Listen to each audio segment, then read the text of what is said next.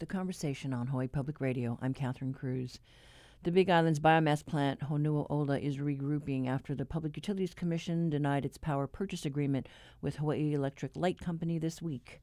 PUC Chair Jay Griffin cast one of the two majority votes against the agreement. For Griffin, this vote has been a long time in coming. The specific docket came before the PUC in May of 2017, the same month he was first appointed to the commission and now he's just a month left in his tenure as chair. The conversation Savannah Harriman Pote spoke with Griffin about the controversial project that spanned over the last five years.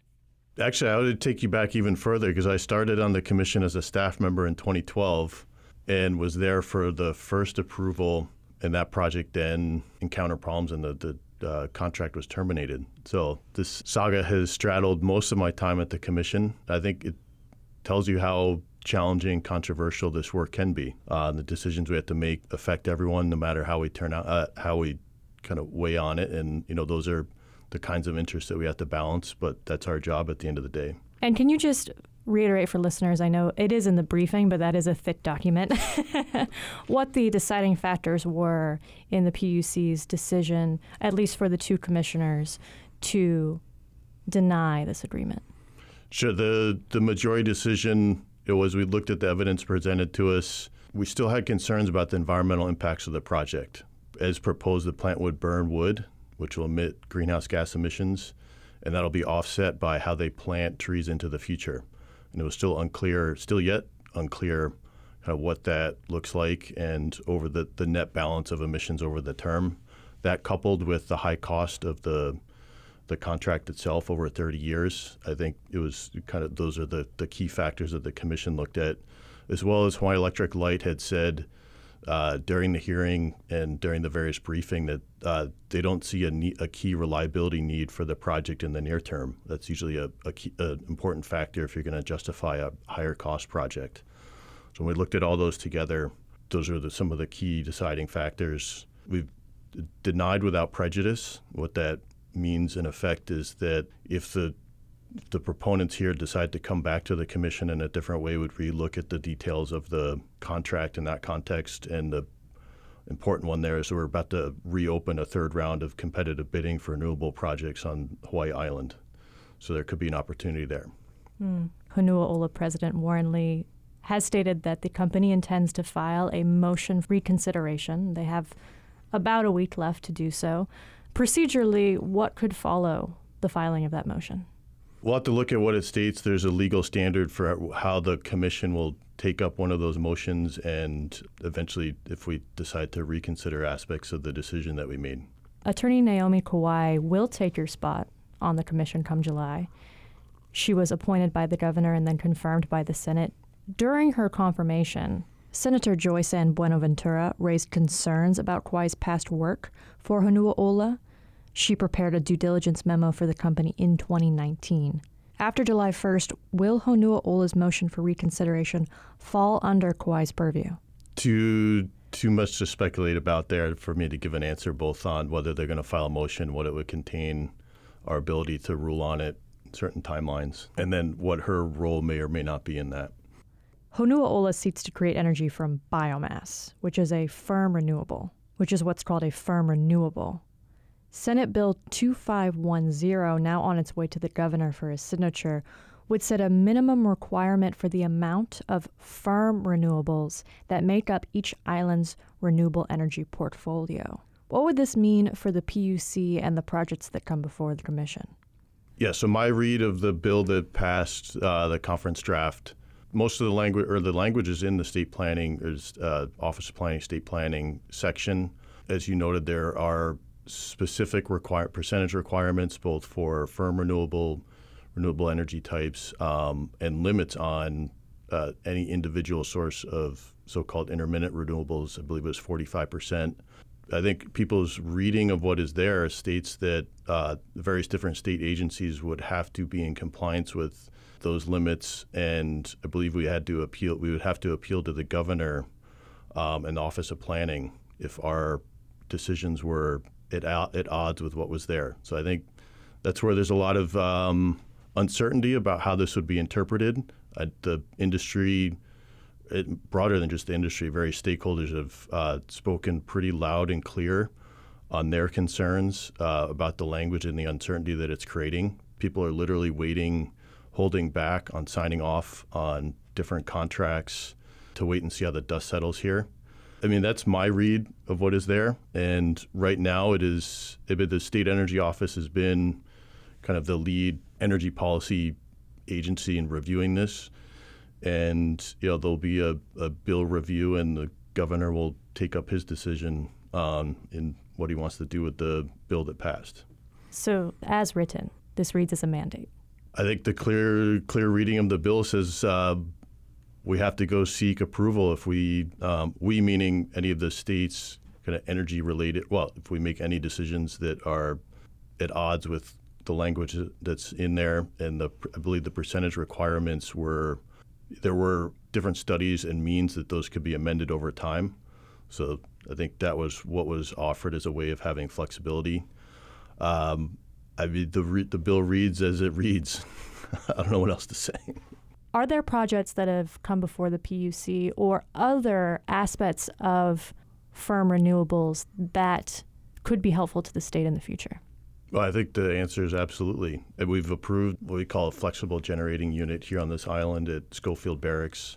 These are basically large diesel engines that can turn on and off quickly, can um, increase output and decrease output in along with uh, the variability of renewables, and that project is entirely fueled by biofuels now. Those kinds of different generators, there's a important need for um, what you call that kind of dispatchability. When other other types of energy are not there, these are when you look at the long term uh, studies of how to operate a high renewable system, 100% system, there looks like there's a need for these kinds of generator generating units to uh, be there, available, turn on, used infrequently, but uh, they're there and they they'll they'll be required to have some sort of low carbon fuel, renewable fuel. So whether it's biofuels, you look at the studies on the mainland, they're looking at in the long term looking at so-called green hydrogen so this is hydrogen that could be used to run a combustion turbine or one of these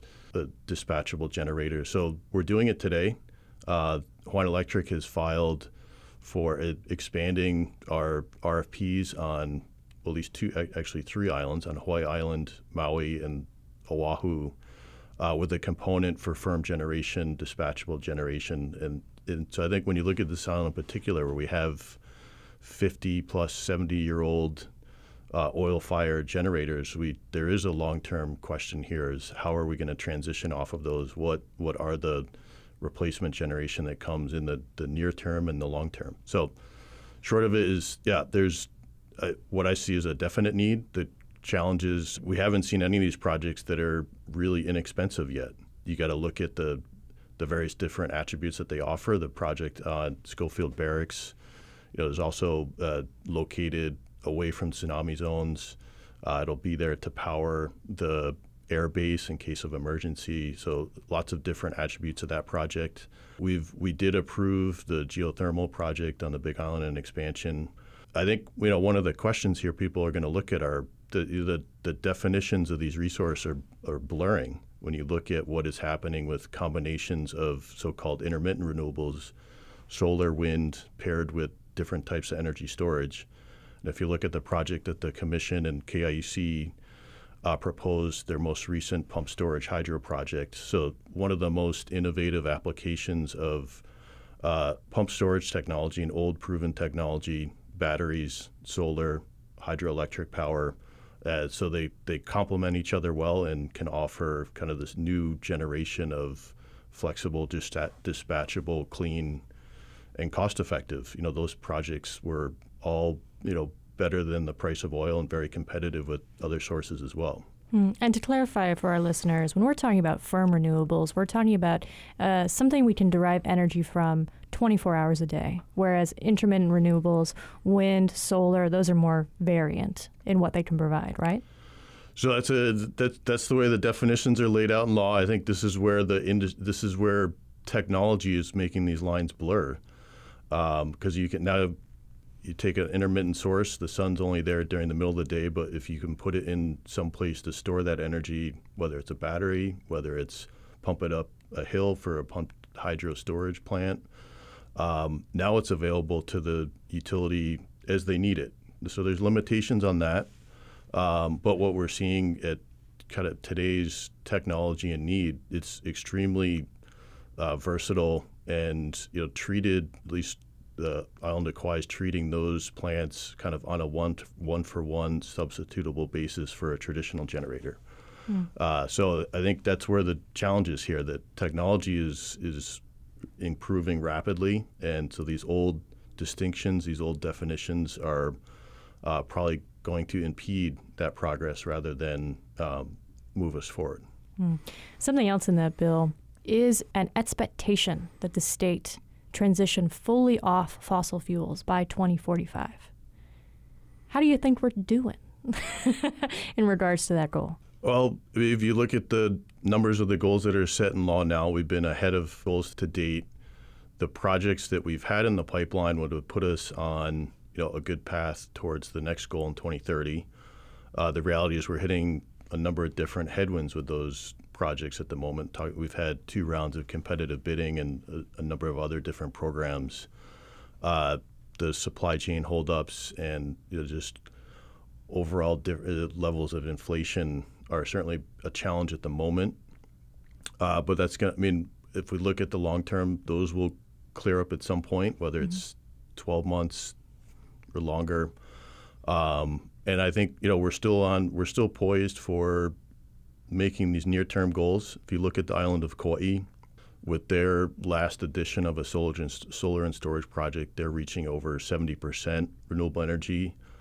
And probably the most impressive thing is that they're one of the first places in the world, at least a kind of populated energy or a large scale, larger scale energy system where they operate several hours a day, four plus hours a day, 100% renewable energy. So they've been, you know, continue to lead each of our other islands are not that far behind at the moment when you look at the progression of the next set of projects. So I think there's a lot to be optimistic about. That said, I mean, uh, one of my lessons after five plus, you know, five years on the commission is that this is all extremely hard. Don't believe anyone that kind of tries to sound uh, tries to make that this work is easy. Every single one of these projects faces challenges in their normal times and you know we're facing extraordinary challenges, but so everyone else involved in this business in the world is going through the same thing at the moment. Despite the controversy with some projects, there's a lot of uh, recent news that would suggest that I mean, we're learning on that front as well. So the these are small island communities. We're taking on a big challenge, and it, it is going to take you know everyone working together the best we can to uh, just bring individual projects online, but certainly to do it at the scale that we're talking about, at the pace that we're talking about. That was Public Utilities Commission Chair Jay Griffin. He spoke with the conversation Savannah Harriman Pote about the PUC's ruling against Honua Ola's power purchase agreement and the role of firm renewables in our energy future.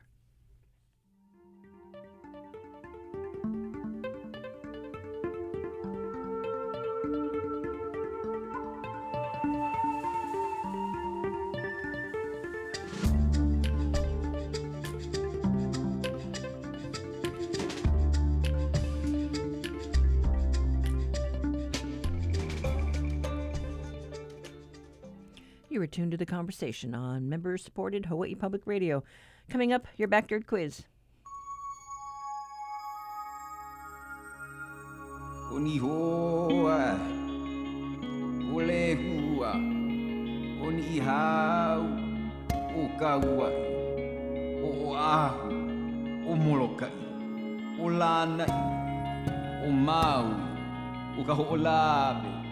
o Hawaii.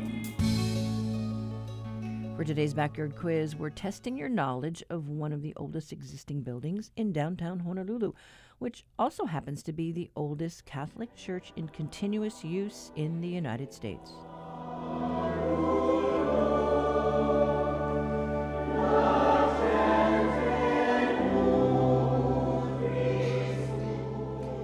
Was completed and dedicated in 1843. The white coral blocks used in its construction came from the same reef as the blocks used for Kawaiaha'o Church. In 1864, Catholic faithful gathered here for the ordination of then Father Damien. In 2014, the building's name was slightly altered to include the title of minor basilica, which distinguished it for ceremonial purposes.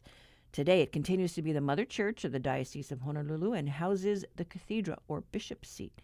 For today's quiz, can you tell us which cathedral we're talking about? We'll proclaim the answer from the humble HPR Cathedral later in the show. Call 808 941 3689 or 877 941 3689 if you know the answer. The first one to get it right gets a reusable tote bag that tells you you got it right.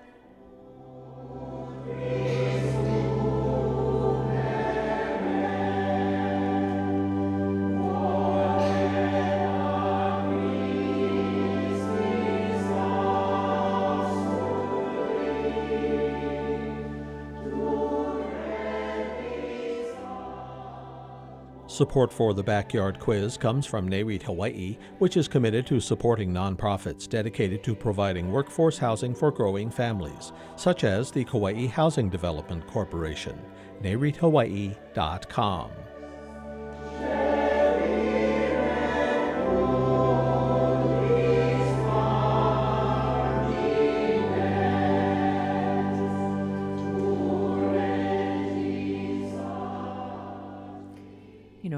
National Mental Health Month, and we're all struggling to understand yesterday's mass shooting at an elementary school in Texas where 21 people died. Two were teachers, and the 19 children were said to be from one class. We reflect on the influences in our daily lives that could affect our well being. A news report this morning indicates that the 18 year old gunman shared his plans in a private post on Facebook. And for the long read today, contributing editor Neil Milner joins us live in the studio. Good morning, Neil. Morning, Catherine. Yeah, kind of sombering headlines It sure today. is. And coincidentally, I had planned on talking about the uh, effect that Facebook has on the mental health of college students. And this is a new study that, in a very clever way, adds substance to the fact that other studies have shown that Facebook very much influences in a bad way the mental health of college students. And the argument here is that it causes the bad health of college students, particularly in regard to depression and uh, particularly in regard to leading to poorer grades. Now, we've heard a lot of this kind of stuff, and as I said, some kind of research has been around. This was a very different kind of research that really does add stuff. First of all, it's on the um, it's on the years 2003 to 2006, and that may sound like a limit in the study, and I'll get back to in a second why it isn't. The reason that they chose those years and what makes the study strong and interesting is that those are the early years of Facebook, really, in terms of the college students. And what Facebook did was to roll out access to colleges selectively over time, gradually over time. They had business reasons to do it, they had capacity reasons to do it, but it set up what these authors of this study, this research show, is a natural experiment because they can look at different effects at different times. And so that's why they're more confident about saying that it causes um, these kind of effects. And so it, it's fairly clear in this study that they depression increases with access to Facebook among college students. And the way they measure that is that there is a standard measure that colleges use. Colleges all over the country that thousands of students take voluntarily in their classroom. It's kind of a survey of mental status. And, you, and uh, you, I'm sure that some of you have college students may have filled it out at the time, and it has all kinds of standard measures of, of depression, and that's what they used to show that this had that this had really changed. So their argument about why it's an important study and that those three years aren't aren't the fact that it goes back a few years aren't limit, limited. Well, one is because of what they could do with the data, but the other one is they said, er, excuse me, everything that Facebook has done since then is likely to reinforce these kinds of studies and that social media has done since then and there has been other kind of research so That's where this particular study uh, falls. Facebook is, again, indicted, if you want to use that expression, on having these kind of negative effects.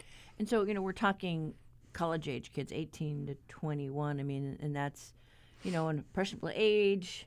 Uh, but it's also a time when uh, when mental health illness can manifest itself. Well, that's right, but we have to be really careful here. That's a common time for early onset of or common onset of schizophrenia, for example. This is not about schizophrenia. This is, I mean, it, it may show up somewhat in here, but you're right. This is an age in which students have become, in a sense, at least according to data, increasingly vulnerable to uh, to mental problems. It's part of a broader issue that we'll get back to. The reason that Facebook seems to have this effect and what makes it impressionable is that people who talk about becoming more depressed as a result seem to do so because they negatively compare themselves to the status of others. Well, you know what that's mm-hmm. about. I just said it in kind of social sciencey language, but you know, it's to me the Christmas letter effect right? You read someone doing so well and you say, why isn't that me? I'm not as good as they are. You know, we know that about kids who are younger. Uh, we, but it clearly was a, was a factor here. Yeah, we're talking about the insecurities, right? Yeah, the insecure. Well, I mean, you know, those are common insecurities. Uh, they're not just to young adults, but it seemed to have had a, a, a pretty powerful effect. And this is Facebook's own data.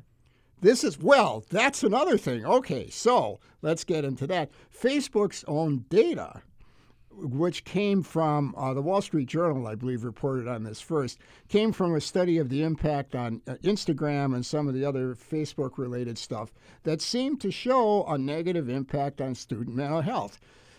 The reaction to Facebook, according to some other writers, a good piece in Verge magazine, um, was that, you know what, our data isn't really very good.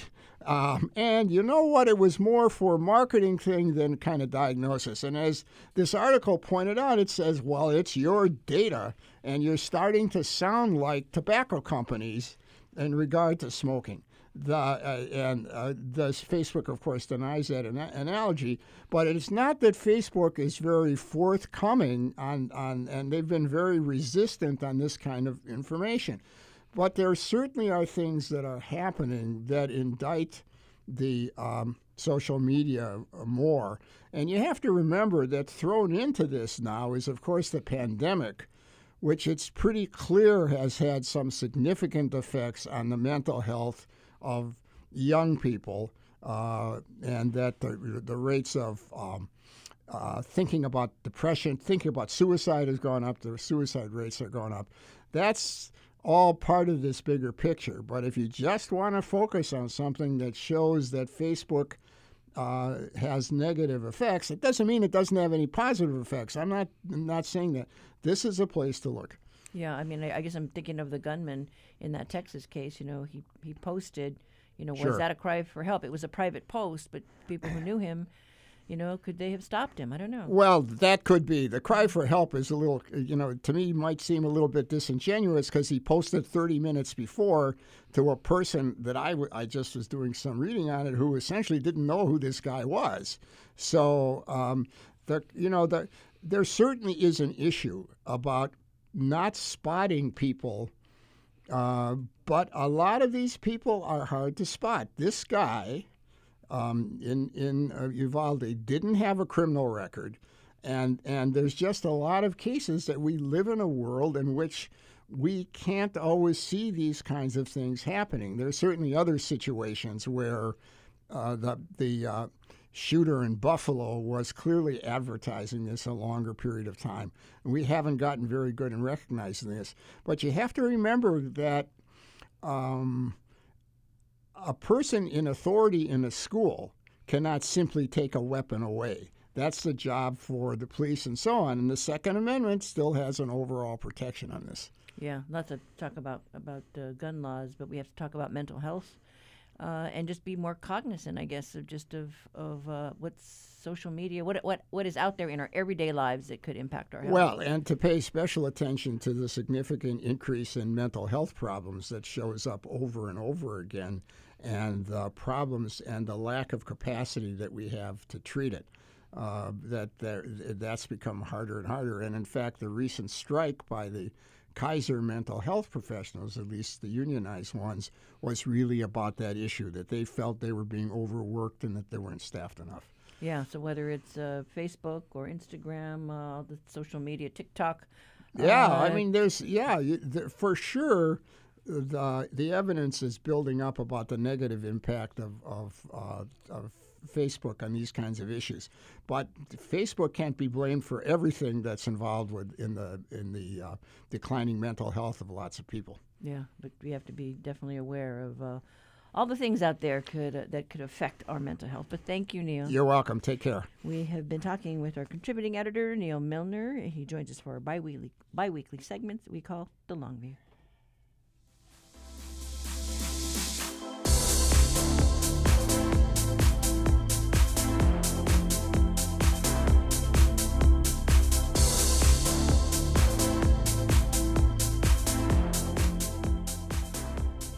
Support for Hawaii Public Radio comes from Pacific American Lumber on Oahu, with neolith sintered stone, a heat, stain, and scratch resistant surface for indoor and outdoor countertops, flooring, and walls. PACAMLumber.com. HPR and StoryCorps will be in Hilo this June to preserve stories about the military for future generations. From stories of service to stories of injustice, we welcome all perspectives. If you live in Hilo and know someone who'd like to share their story, we invite you to sign up for a recording session. Our Oahu dates are fully booked, so join our waitlist. Learn more at hawaiipublicradio.org slash.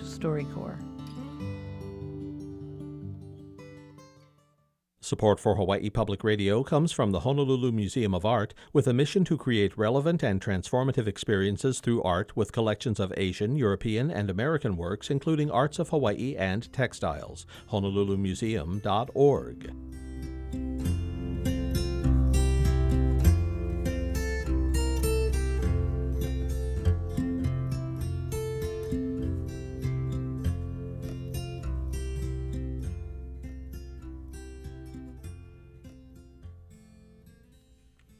Diabetes. Does it run in your family? Well, that's the subject of today's reality check. Honolulu Civil Beat reporter Anita Hofschneider joins us today. Good morning, Anita. Good morning, Catherine. Thanks for having me. Yeah, so your story looks at uh, diabetes, but particularly in the Native Hawaiian group. Yes, you know, as, as we all know, and this has been known for quite some time, is that Native Hawaiians and other Pacific Islanders have high rates of diabetes in Hawaii. And unfortunately, for some people, that leads to eventually relying on something called dialysis, which is a blood filtering treatment that essentially performs the same functions as your kidneys when your kidneys stop working properly. And the, you know, the point of my article today was to talk about the way in which dialysis centers in Hawaii are actually proliferating. You know, a couple decades ago, there weren't that many. You may not have really seen dialysis centers as you're driving around, but now especially listeners you who are in your cars, you know, you might be seeing dialysis centers on your commute. And part of that is because there are more people in Hawaii who have kidney failure than there used to be, and companies are coming in and trying to meet that need. Yeah, so talk about the numbers. Where are we at? Um, well, you know, I would talk to one company called U.S. Renal Care, and they um, between 2013 and 2023, they're actually doubling in the process of doubling the number of dialysis clinics that they have statewide. Um, they're opening up a clinic this summer in Kalihi. They just got approval from the state to open up um, one on, in Kapa'a in Kauai. And they are also looking to open up uh, one in Kahului. Um, they have plans down, further down the line in 2023 to open up clinics in Hilo and Kona. And so, you know, part of this is being met by um, some joy and relief from families. You know, a lot of patients they end up traveling, um, you know, long drives in traffic or on the Handi-Van or on buses to and from dialysis for care, and it can be quite taxing. And so, having more options in their communities is really being met by um, some uh, with a lot of you know with a lot of joy and a lot of uh, gratitude. but at the same time, you know, when I talk to um, health practitioners and, and people who, who follow this disease, you know, they're saying, you know, dialysis centers can't be the answer. Having more dialysis centers is actually a sign of, you know, how sick our community is and the fact that, you know, diabetes and kidney failure are, are still worsening despite efforts, uh, you know, to address them. Well, and, you know, uh, people may not realize that when you go to a dialysis appointment, I mean, you're often there for, you know, a couple hours. Uh, so it does take out, you know, a large uh, chunk of your day. I, I, I know a, a, small business owner uh, I came in contact with recently said, well, you know, you, you, uh, I have to close it too because I've got to go to my dialysis appointment. And uh, yeah, so it, it people don't realize it, it is a real strain on families. It really is. And, you know, actually at Civil Beat, we're going to be doing a few stories on this topic. And so if anybody who is listening has family um, or our patients themselves who go to and from dialysis and want to talk about their situation, you know, please feel free to reach out to me at Civil Beat and, um, you know, share your story because that's part of what we want to do is, is sort of talk about the lengths in which patients in Hawaii go um, to access care that in um, other places might be easier to get. Yeah, and you know, you mentioned that they're opening up, you know, more of these uh, dialysis centers on the neighbor islands because otherwise, without access, folks have to come here to Honolulu. That's right. You know, in the public testimony for the new center in Kapa'a, um, there was a, a testimonial from somebody saying that their dad actually had to be on Oahu and live on Oahu for six months getting dialysis while he was waiting for a spot to open up at one of the two centers in Kauai. So it, it does really take a toll on families, a mental, emotional toll. And then there's a financial cost to taxpayers as well, you know, with uh, Medicare reimbursing uh, the cost of dialysis. And so, you know, what everyone agrees is that prevention of these diseases so that it doesn't get to the point where kidneys are failing is the real answer. And so, um, you know, we do hope to explore that further as well. Yeah, I mean, because when you're talking access, it's not just uh, the neighbor islands, you know, in Hawaii, but it's also in the territories as well. Yes, this is definitely not just a Hawaii issue. You know, when we look at the high rates of disease among Pacific Islanders and you look at issues of access, one doctor I talked to was talking about his experience in American Samoa, and Catherine, as you know, being from Guam and me from the CNMI, it really is a, regional issue in terms of access to care. Yeah, and uh, you know the fact that if it does run in families, uh, the toll is you know tripled, quadrupled. Uh, you know if you can't get the uh, if you don't take te- take steps to uh, prevent from getting it in the first place. Yes, definitely. But we'll look forward to uh, your other stories. But thank you so much, Anita. Thank you so much. Thanks for having me. That was reporter Anita Hofschneider with today's reality check. You can read her stories on this issue. Visit civilbeat.org.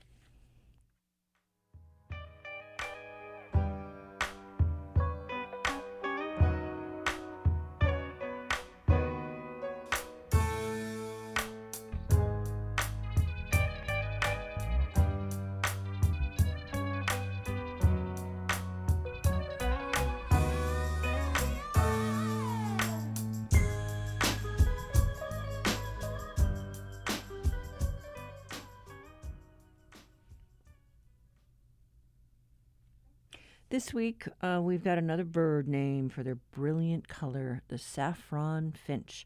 But their songs are just as lovely as their plumage. Special thanks to the Cornell Lab of Ornithology for sharing their calls. Professor Patrick Hart with the University of Hawaii Hilo campus is here with your Manu Minute.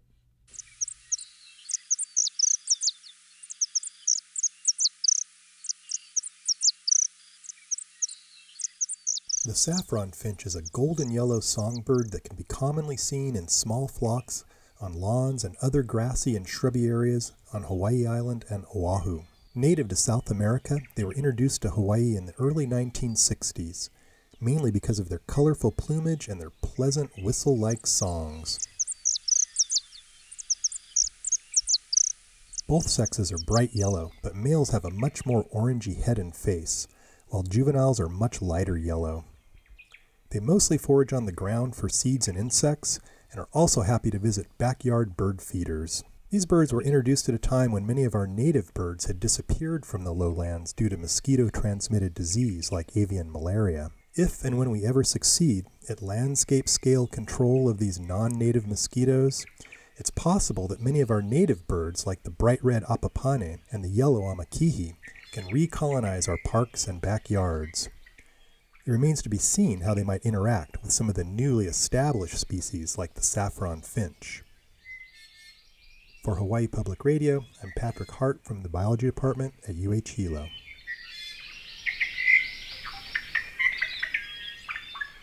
Support for Manu Minute comes from Evergreen by Deborah, providing tile, mosaic murals, and planters for more than 25 years. At evergreenbydeborah.com, learn more about HydroFlow permeable pavers designed to absorb rainwater and reduce runoff.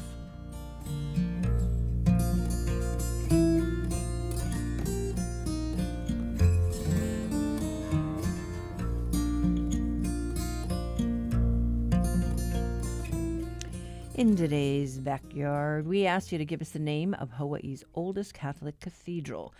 It was completed on August 15th, 1843, and paid for by the Congregation of the Sacred Hearts of Jesus and Mary in Paris.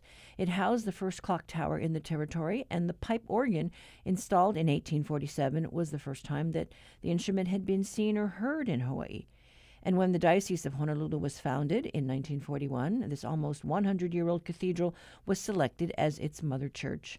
The cathedral's white coral exterior was excavated from the same Kaka'ako reef as Kawaiaha'o Church and can be seen as you stroll through Fort Street Mall. Its Hawaiian name is Malia o ka Malu Hale Pule Nui, but you probably know it better as the Cathedral Basilica of Our Lady of Peace? The answer to today's backyard quiz. The nearly 180 year old building is one of downtown Honolulu's oldest structures and is the oldest cathedral in continuous use in the country. And congrats to Mindy from Hilo. You are our winner today. That's today's quiz. If you have one to share, write to talkback at hawaiipublicradio.org.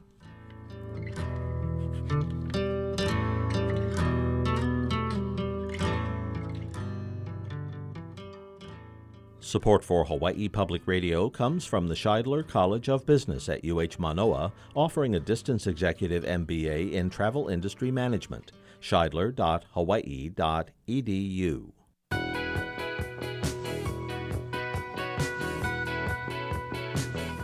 I'm Bert Lum. Today on Bytemarks Cafe, we catch up with a couple of the latest Mana Up companies to learn how they scale their local brand to the rest of the world. We'll also learn about the Mana Up Accelerator and what Cohort 7 will do as they enter in the post-pandemic world. That's today at 6.30 p.m. on Bytemarks Cafe.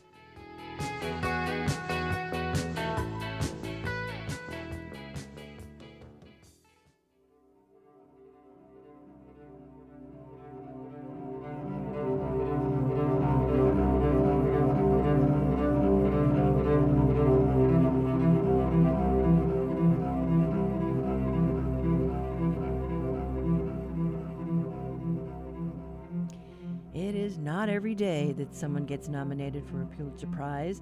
And when that happens, and that person happens to be your child, well, you can just imagine as a parent how your heart would swell with pride. The parent in this case is HPR classical music host Louise Li'iloma King Lanzilotti, and it is her daughter, Leilehua, who got the good news this month. Leilehua is a violinist and composer who started playing at eight years old. She's a Punahou alum and studied music at Oberlin Conservatory in Ohio before pursuing advanced degrees overseas. She recently returned home to work on the Hawaii Triennial Arts Festival and is currently teaching in the uh, University of Hawaii um, Manoa Music Department. Leilehua recently appeared as a guest on her mother's show on HPR2 Classical Pacific to talk about the Pulitzer nomination and her music. We thought we would share a portion of the conversation between the two of them as part of our morning. It's a treat. You're listening to a program about American composers and performers on Classical Pacific. If you're just joining us, aloha. Truly a surprise, and it's a really big honor just to be a finalist um, because that recognition is um, is a really big deal in, in my field and, and as a as a composer. It was exciting this year because the winner was Raven Chacon, who's also an Indigenous composer who's been an incredible mentor for a lot of Indigenous composers over the years and is also an experimental musician. The other finalist was Andy Akiho. And yeah, it was a really cool group of people to be to be honored with. I think we were all excited for each other. There was a certain camaraderie in that that I think was really special and really excited for each other and that honor. Um, and so, yeah, it was a I, I'm still just shocked that they even listened to my piece. uh, so I wanted to ask you a little bit about the work. What is the work about? I know that it's based in Hawaii in its its own way. Uh, the work is called "With Eyes the Color of Time," and it is based on the the titles are based on different uh, pieces that were at the Contemporary Museum, um, the Spalding House, when it first opened in 1988. Um, 88, 87. 88. The year Nava was born. Right. You were a small child and you had free reign of the Contemporary Museum and you mm-hmm. took it all, you soaked it all in, and now it's coming out in this way. It's a very personal piece. I have a hard time talking about it. The program notes for it are very vague the titles are based on the pieces in the museum. Um, but I I wrote it when uh, I was finishing writing it in December 2019 um, when the museum closed its doors permanently. Um, and I think for people that aren't in Hawaii, um, kind of don't don't realize that that I know people from Hawaii know the Contemporary Museum and that it closed. Um, but um, I think, you know, there was a really special collection that Jay had put together and a, a really interesting group of artists, including um, Toshiko Takaezu, whose work I'm researching for another project as well. Um, and just a really interesting array of local artists and international artists, um, one of which in particular um, um, the the Hockney um, was I think a set built that went on tour around the world and then ended up as an installation piece. Um, and the set was originally built for. Uh, the the piece was built in this house at the Contemporary Museum, um, and the title of the piece comes from the opera that that, that piece was based on, L'Enfant et les Sortilèges. I should let you say that title because you actually speak French. Um, You're doing great. Um, you know, it's it's kind of a heavy it's a heavy piece um, for something that I played around in so much. Um, with eyes the color of time is a phrase that the the princess sings in her aria, and there's there's one movement that's particularly that way. But the the piece is kind of seen as a children's opera, but the there's a lot in it. I think um, having spent so much time running around and playing in there and listening to it over and over again. I mean the the story is that there's this boy who is misbehaving and his mother locks him in his room and so he tears out pages of the storybook and he rips the wallpaper and he pulls the cat's tail and he does all these things. Um, and then he falls asleep on the chair and he wakes up and and all of the things that he kind of took his anger out on um, are coming to life and there's a lot of depth in it. You know, there's the, the people that are ripped. The the wallpaper is of these people who um, that are. It's kind of there are themes of refugees. They're displaced. They've been ripped off the wall. They've been ripped out of their homeland, and they don't have any place to go. And they're they're asking him why he did this. You know, it's really important to to just see how much this can help you to understand your own uh, self as a composer. You haven't really been a composer for that long. When you were in grad school, you took a lot of composition courses. Mm-hmm. And when I would visit, you were hanging out with the composers all the time. Mm-hmm. That's what you did. And then you wrote your thesis, your doctoral thesis, on a composer named Andrew Norman, who sent, who also was a finalist for another in another year for the Pulitzer. He he wasn't at the time. Yeah, you you really appreciated its work, and that's what you did. I mean that that was a really special time to be at at Yale. Um, Caroline Shaw, who was the youngest person to ever win the Pulitzer, was uh, the um, was there as a violinist. She also wasn't there as a composer um, yet. Uh, Andrew was there, who was a, a, finalist in 2012. I'll come back to that. Um, and again. And again, he's been twice. Um, but also, you know, uh, several of my other colleagues at Yale were were finalists in the last few years. It, it was a really, really special time to be there, and and the prize has no affiliation to to that place. It was just a really uh, special group of people. I feel, and I think a really great teacher. That, yes, because when I would hear concerts, everybody was very different. Mm-hmm. The, the people weren't just doing a set like you know this is how you play music in yeah. my style, twelve tone or something. Just everybody was in all different directions. Yeah, I mean Martin Bresnick, who has been the kind of through thread for a lot of people who've come through there, um, who's been a, a really wonderful wonderful mentor for me um, after my my teacher um, my viola teacher at Yale, who was my primary advisor, um, passed away right after I left. Um, and so um, Martin Bresnick has, has really been a, a great mentor for me, kind of having known him during that time, but afterwards also as I was applying for jobs and just kind of bouncing ideas off of him. And um, he mentored all of the Bang on a Can composers, um, including Julia Wolfe, who was also a Pulitzer winner, um, and uh, yeah, just a just a really special time. Um, and Andrew, who you mentioned, Andrew Norman. Um, I mean, kind of my association with the Pulitzer in music was um, just kind of knowing Andrew's music. So, uh, what uh, the first time I ever was kind of aware of the Pulitzer as a music prize um, was when um, I had heard Andrew's string trio um, when I was living in Berlin. And when I came back to the States to do my doctorate, I knew that that's what I wanted to write about.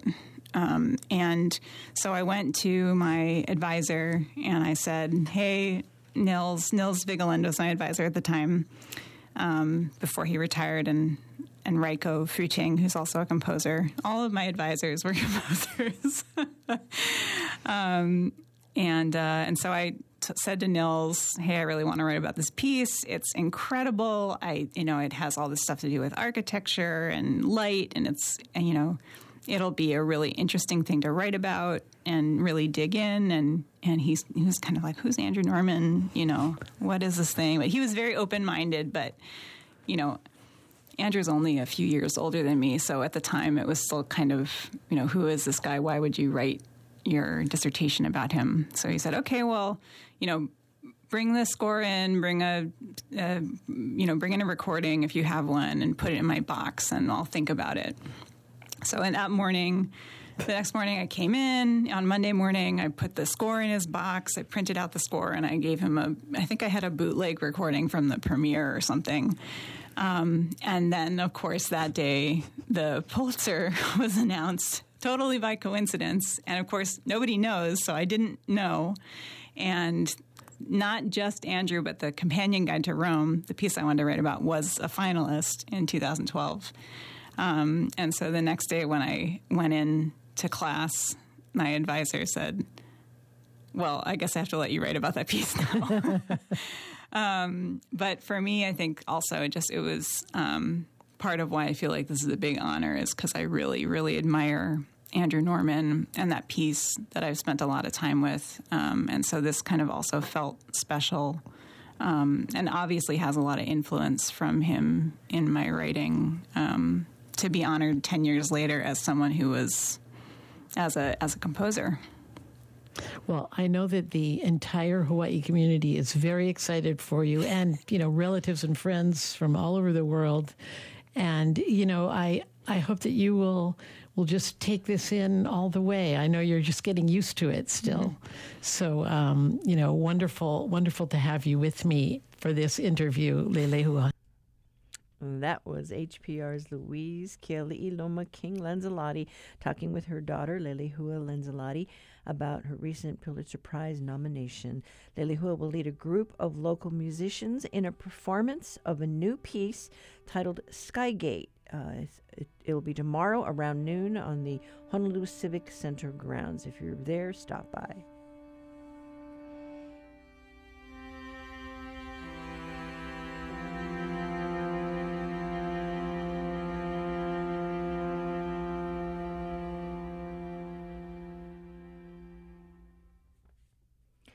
Well, we have to go now.